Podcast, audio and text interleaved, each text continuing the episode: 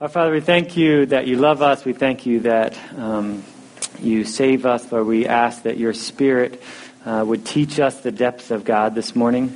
Uh, we know that you are the one that, that is the great discipler and that you are the one that, that teaches us all of your things. And so, Lord, we ask that your Spirit would guide us and that your Spirit would teach us. Pray these things in Jesus' name.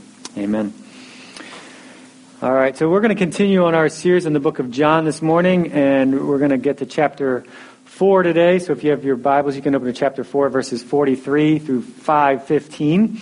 And what we find in this text is actually two stories um, that John uses to reveal um, that Jesus is the King, that Jesus is the Messiah, that He's the one worth putting our trust in, and that He's the one worth worshiping.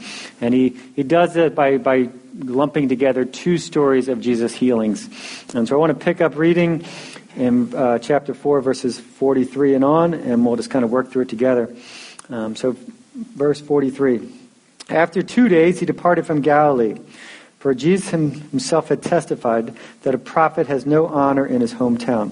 So remember that last week we saw the play and they were, Jesus was in Samaria. He doesn't just pass through there, but he stays there for two days caring for people. He stays there breaking down racial barriers and social barriers. And if we looked in verse 42, it appears that the whole town of Sychar um, was turning towards Jesus as the Messiah, as the Savior of the world. And so he stays there um, for a couple days. And what's important, um, I want to read that verse for you. The important here is that the focus of the people there in that town, in that area, wasn't on Jesus' miracles, but was on Jesus' word. It says this in verse 42. We've heard for We've heard him for ourselves, and we know that this indeed is the Savior of the world. So these people that were in Samaria, they're not sign seekers. They heard the message that Jesus was, was talking about himself, and they believed. And so Jesus stays there in Samaria for a couple days, and now he's leaving. He's heading to Galilee, the region where he's from. And so he's going to head to, to this area of Galilee, which is about 10 miles north of Nazareth, where he was born, or not born, but where, where he lived most of his life which was in Cana, and then that's where he turned the water into wine, if you remember that in chapter 2. And about 15 miles east of that um, is Capernaum, which is where we're going to see the official son who comes in this story. So, verse 45, here we go. So, when he came to Galilee, the Galileans welcomed him, having seen all that he had done in Jerusalem at the feast, for they too had gone to the feast. Now, if you go back to verse 44, it seems kind of strange that this would they would say that they welcomed him. They were supposed to dishonor him according to verse 44, right? A prophet has no honor in his town. So so why are they welcoming him? Well, the answer here to the welcome, the reception is is not exactly what it may look like on the outside. This is this is really just an interest in his signs and his in his wonders. This isn't something new. We saw this earlier in John chapter 2. Um, where Jesus says this, he said, when Jesus was in Jerusalem at the Passover feast, Many believed in his name when they saw the signs that he was doing. But Jesus, on his part, did not entrust himself to them because he knew all people and needed no one to bear witness about man, for he knew, for he himself knew what was in man. So they believed, John said here, but it wasn't the kind of faith that Jesus really accepted. There was simply excitement in his miracles. It's, it's, it's not really what they pointed to as him actually being the Son of God, actually being the Messiah, actually being the Savior of the world, which is what the Samaritans actually saw, even though they didn't see any of the miracles. Right? And so the Galileans here, they welcomed him, yes, but, but it says they did this because they had seen all that he had done in Jerusalem at the feast, for they had gone to the feast. So they welcomed him because they saw his power in Jerusalem. And so Jesus is coming to these very people um, knowing that this is their attitude. And so John, John mentions that Jesus is coming to Cana in verse 46 because he wants to draw back our attention that that's the place where the very first sign was done by Jesus, the very first sign done in Galilee where he turned the water back into wine. Um, and so they desired Jesus to be the miracle worker. Um, so, verse 46 So he came again to Cana in Galilee, where he had made the water wine. And at Capernaum there was an official whose son was ill. When this man heard that Jesus had come from Judea to Galilee, he went to ask him and to come over to heal his son, for he was at the point of death. And so Jesus said to him, Unless you see signs and wonder, you will not believe. What's interesting here, I think, is as Jesus is talking to this man, he doesn't just talk to this man specifically, he addresses the whole crowd. Jesus says, unless you, plural, see signs and wonders, you, plural again, will not believe. And so he's, he's talking explicitly to all of them that are there. And he says, you're basically saying, he's saying, you're, you're sign seekers, you're worshiping wonders, you believe, but your belief is like those folks that are in Jerusalem, like we talked about in John chapter 2. It not, it's not really belief in me that honors me. Basically, you desire the things I can do, not myself. And as I thought about this idea of desiring the things that, that Jesus does instead of who he is, I wonder if that's not an indictment on us at times. That we sometimes become lovers of Jesus' power, but not really lovers of Jesus as a person. You see, an unbelieving person loves to see a miracle. Uh, I, I, we love to see someone who has a health need get it fixed. But that's not what Jesus is saying. He's saying, I, I, I've had for sin, I want to come for sin to forgive it, to give you power to live. And so unbelievers don't really love God, they actually want to use God. And as I thought about this, the truth is that even after we come to Jesus, we often, at times, still live in unbelief. And we want to use God rather than love God at times. And so as I thought about this, what are some ways that this works out in our life? That what are some results of loving Jesus' power more than loving Jesus himself? What do you, how do you think that would work out in your life? Some ways of loving Jesus' power rather than loving Jesus himself. Mm. Yeah, yeah, that's good. That's good. How else? Mm. Yeah. Yeah, we, we celebrate his, his acts rather than him himself. Yeah, that's good. I think that often comes out in the things that he gives us with work or whatever that may be, in relationships or or all those pieces. Yeah. Yeah, good. How else? Yeah, I think that plays out in our prayers often, doesn't it? We're just continually ask, ask, ask, but we're not actually seeking Him and loving Him in the midst of that.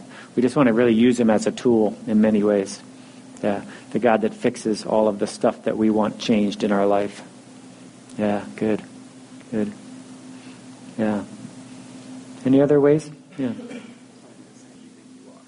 Yeah. And your standard yeah, I think oftentimes we, we can turn those things into duty, right? And if I do my Christian life and if I do my, my the way discipleship is supposed to look, then I will get X. Yeah. yeah. Rather than this is something that we actually get to do because of what he's done for us. Yeah. Yeah, it's a big shift, but it, it may look similar, but it's a shift in, in the heart. Yeah, yeah. Sean. Salvation and just his words. Yeah, we can't separate his, his manhood from, from him being divine, but there are pieces that we learn from him, and, and God teaches us in the midst of that as we look at his, as him walking here on this earth for sure. Yeah, yeah, good. Jeff?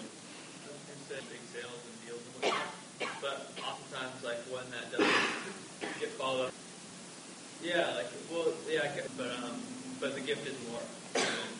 Yeah. And so it's a constant like the past few years. Yeah. Yeah, both both personally and then also corporately. So we think about as a church, like what does this this look like here or there? Yeah, I think it's easy for us to like look at them and say, well, you know, they're just worshiping like some special big sign that he healed somebody or changed water into wine. But I think as we actually play this out in our lives, we do this often. We do this very often where we're sign seekers and we're seeking the things of Jesus rather than Jesus himself. So I want to go on because Jesus makes this comment to, uh, in verse 49 um, to the official and, and actually all those that were listening. Um, and this is how the official responds in verse 49. The official said to him, Sir, come down before my child dies. And Jesus said to him, Go, your son will live. And the man believed the word that Jesus spoke to him, and he went on his way. Did you catch it? This is key because this is the same thing that we saw in Samaria. He believed the words of Jesus. He believed who Jesus was without seeing the signs or the effects of the power in the situation. He saw something more than just a miracle worker when Jesus spoke, and the man obeys without question, which really is the way um, we need to respond as well. That we will believe who Jesus is, what he's done, and who we are in light of that now, what he says about us, and, who, what our new identity is, despite not seeing the results in our life or not, despite not seeing the things that we want Him to provide for us, whether that's a home or a job or a better relationship or whatever it may be, that we would love and that we would see Jesus despite those other things. In verse 51, it goes on, it says, As he was going down, his servants met him, and he told him that his son was recovering. And so he asked them the hour when he began to get better, and they said to him, Yesterday at the seventh hour the fever left him. The father knew that that was the hour when Jesus had said to him, Your son will live. And he believed, and he himself believed, and all of his household. And this was now the second sign that Jesus did when he came from Judea to Galilee. So Jesus doesn't have to give this man a gift. But the next day, we see there's confirmation uh, that very hour that Jesus spoke the words that his son was going to be healed, his son is healed. And so there's confirmation. This man's faith is really reconfirmed here, right? And his whole household believes, it says that the official really basically goes back and tells all the people in his home, his whole family, and they become believers in Jesus as well. And so he, he turns from just a believer himself to, to basically a carrier of God's word, a missionary to his own family. And as we read the story, what, what John is doing is he's revealing to us the greatness of Christ. See, the boy was dying of a fever, and Jesus has the power to heal him with merely a word. He just says, Go and your son will live. That's all he says. And at that one word, the boy's body is changed. The boy was 15 miles away at this point, but it could have been 15,000 miles away. It didn't matter. When Jesus spoke, he has authority, and there's, there's no spatial limitations to his power. The healing is immediate, and in verse 52 and 53, it says, At the very moment that Jesus spoke, it was done which, which really shouldn't surprise us at all. This isn't something new that John is bringing up. If you go back to the very first verse in this book, we see that Jesus is the living Word of God, that He has all authority to speak. Listen, verse, verse 1 In the beginning was the Word, and the Word was with God, and the Word was God. He was in the beginning with God. All things were made through Him, and without Him not anything was made and in him was life, and the life was the light of men. See, again, he's confirming this truth of the story that Jesus is God, that Jesus is all powerful, that his words are the gift of life, that he is the one who creates life and he restores life just through his words. But Jesus isn't just powerful, he doesn't just have authority here. We also see that in the story, Jesus is actually very gracious. Jesus heals this child. He gives the free gift of healing to this man, to his family, um, to this child, to, to really to a man and a, and a family that he's never met before. Jesus has never met this man before.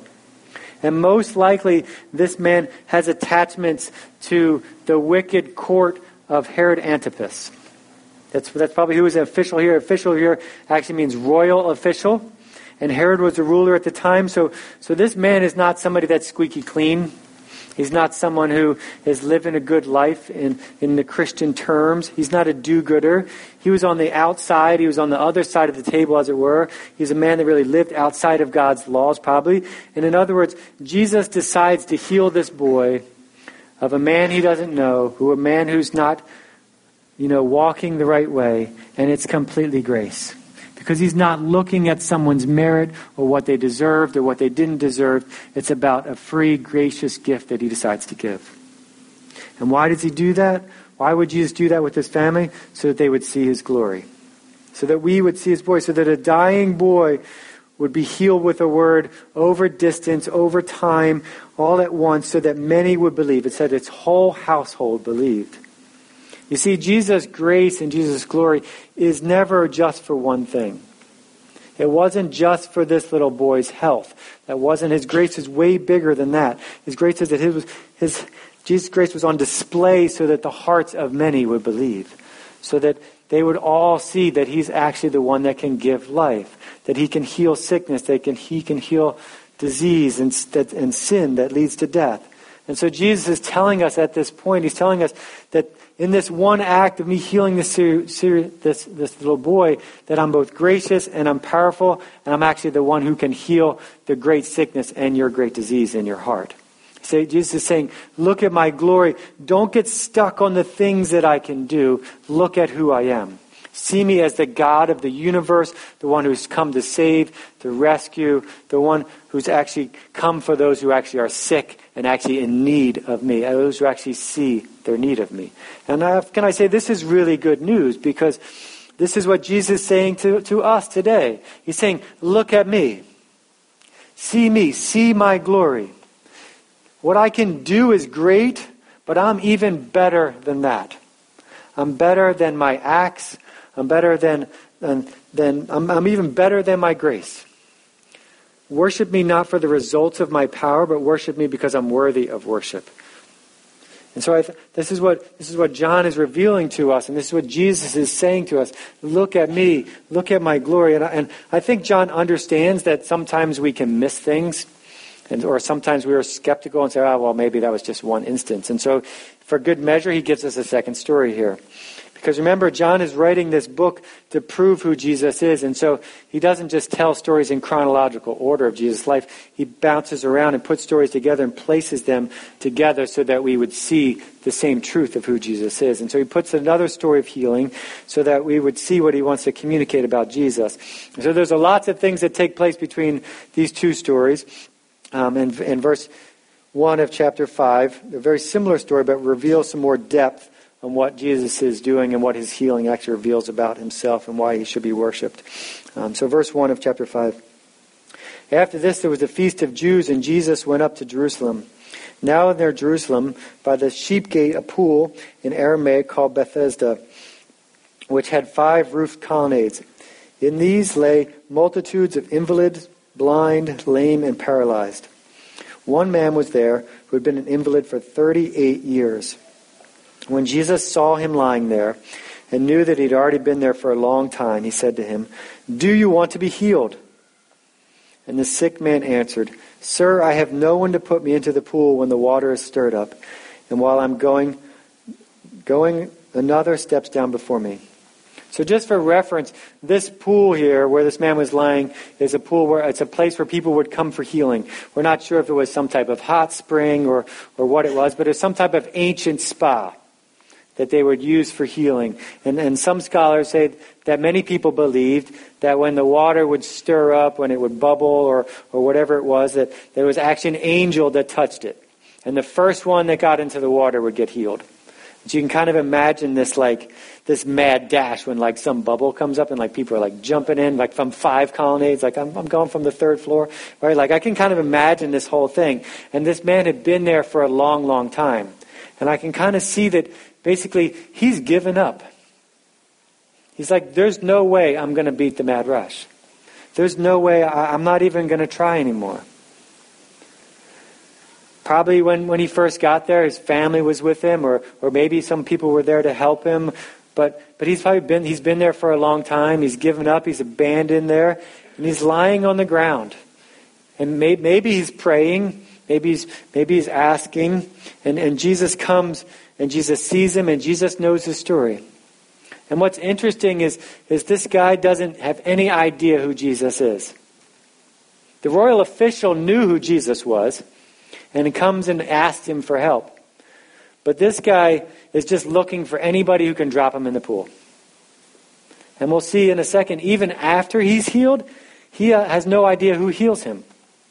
He doesn't even know who Jesus is until Jesus later on comes in his second interaction with this man and, and tells him who he is. And so I want to go on in verse 8. It says this, and Jesus said to him, Get up, take your bed, and walk. And at once the man was healed, and he took his bed and walked. Now that day was the Sabbath. So the Jews said to the man who had been healed, It is the Sabbath. It is not lawful for you to take up your bed. But he answered him, The man who healed me, that said to me, Take up your bed and walk. And they asked him, Who is this man who said, Take up your bed and walk? Now the man who had been healed did not know who it was, for Jesus had withdrawn as there was a crowd in the place. And afterward Jesus found him in the temple and said to him, See, you are well. Sin no more, that nothing worse may happen to you. The man went away and told the Jews that it was Jesus who had healed him. So, so in many ways, Jesus does this healing in secret. The guy doesn't know who he is. None of the leaders were around. No crowd was following Jesus around. And maybe it was a few disciples that were, that were with Jesus at this time, which, which really kind of begs the question is, is what was Jesus revealing about himself in this healing? Why, why even do it in the first place? We see he's powerful because he just says it again and the man's healed. But the good news is that Jesus doesn't just do random acts of kindness. He's purposeful in all that he does and he says.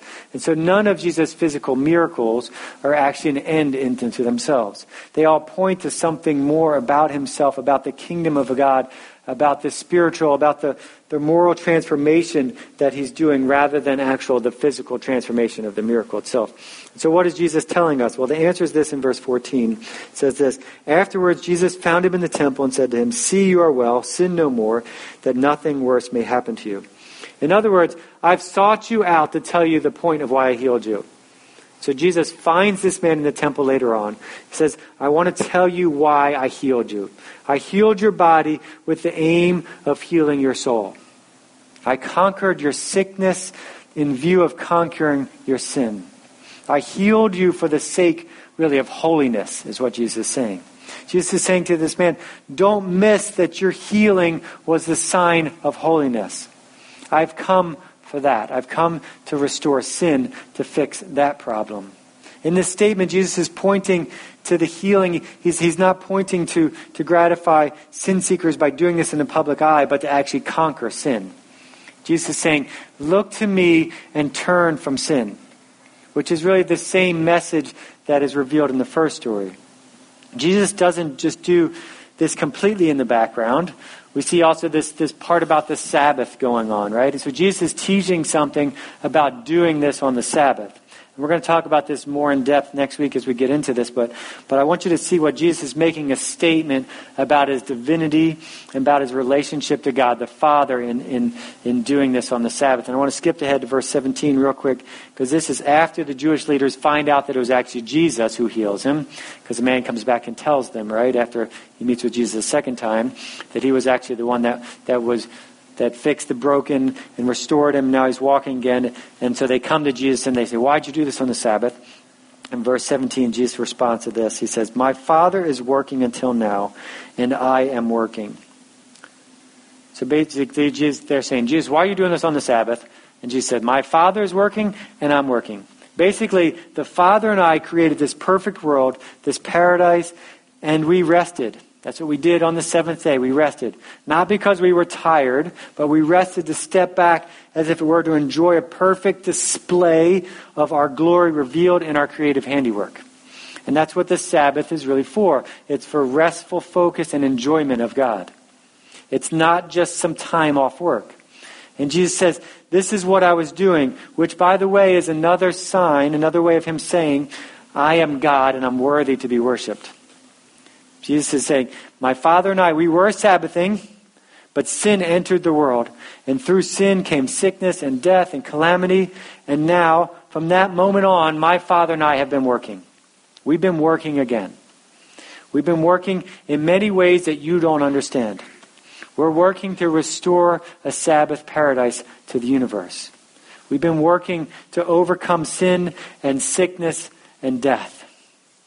And even the law that you're, you're complaining about now, that, that, that this man is healed, and you're complaining that he's walking around with his bed. I mean, that's just stupid in the first place, but I don't know why Jesus didn't smack him. But like, he's saying to this man, like, it's not about working on the Sabbath. It's part of working to conquer sin here. He's saying, he's saying, I'm holding back the mysteries of, of, of unrighteousness to point you forward to Messiah, to the Savior who would come, who would perform the decisive act of restoration. The one who would actually bring transformation to the new heavens and to the new earth so we could once again actually Sabbath. And so when I healed this man, I intentionally did it on the Sabbath. And I'm showing you something about myself. I'm showing you that I am God. What, that, what was happening at the pool of the Bethesda was that me and my Father were revealing to the world what is actually coming. That there's going to be a world where there's no sickness and where there's no death and where there's no sin. And my Father has been working on it until now, and I'm working on it still. And whether you see it or not, here's my response to your accusation about my Sabbath breaking. My Father and I are one, and we are working to create a new Sabbath again. And since sin and sickness entered the world, my Father has been working, and I've been working to restore joy and wholeness to the entire earth. And that's what I'm doing, and that's what I'm going to do in the coming months to come as well. Because the good news is that I am going to, dis- I'm going to, Jesus is saying, I'm going to deliver a decisive victory at the cross. And when I rise from the dead, I'm not only going to prove my power, I'm not only going to prove my grace, but I'm going to provide a way for healing for all mankind. I'm going to restore the sign seekers, those that are looking for just my, my power, and I'm going to, they're going to be revealed that I am the only one that's actually loving, that I'm the only one that's actually worth worshiping. And so Jesus is saying, look at me, not the act. Don't look at my power. Don't even look at my grace. All those things just reveal one thing that I'm actually the one worth finding Sabbath rest in. And the good news is that Jesus is saying that to us today. He's saying, Look at me. Find rest in me. Don't rest in what I can provide for you. Rest in me. Rest because I'm the one that's actually worthy of worship. I'm the one that's going to come back and, and completely restore and redeem this earth. And when I return, Jesus says to us that He's going to, He's going to, He's going to return. He's going to usher in that kingdom. And there's going to be no more sickness. There's going to be no more Seth, death. There's going to be no more sin.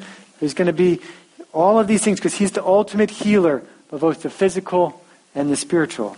And so Jesus is saying to us as He's looking through these stories, He's saying, Jesus is saying, find your rest in me. Celebrate me. That's what we talked about at the very beginning, that what we, what we celebrate is what people will gravitate towards. And so as you think about Jesus, don't just celebrate the acts of Jesus before other people. Celebrate Jesus in the midst of those things.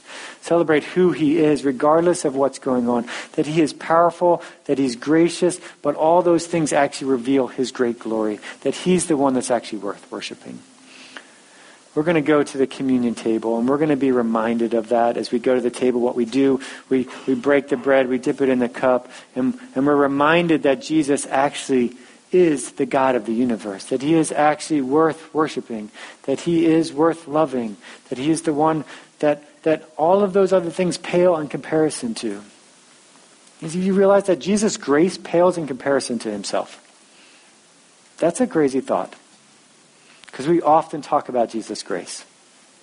It pales in comparison to worshiping him. We can't separate those things from him. That's who he is as part of it. But, but he wants us to worship himself, not just his acts and not just his power. And so as we go to the table, we'll be reminded of that, that we're people of great need, that we're people that need Jesus. And so that, that as we dip that cup, we're reminded of his good news to us.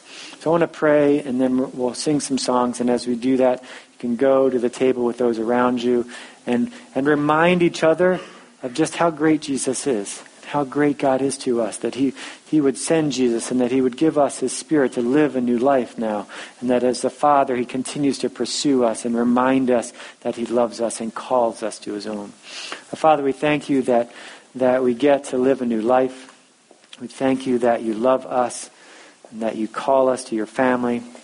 Lord, we thank you that you are better than anything you can provide for us. Lord, we know that you are the great provider, and you don't just say, I'm great, and leave us alone, but you do provide as well. And that you are in control, and that you love us, and you guide us. Lord, I pray that you would renew afresh for us just our love for you. Pray that we would worship you uh, both in spirit and in truth. Pray that we would love you for who you are. We pray these things in Jesus' name. Amen.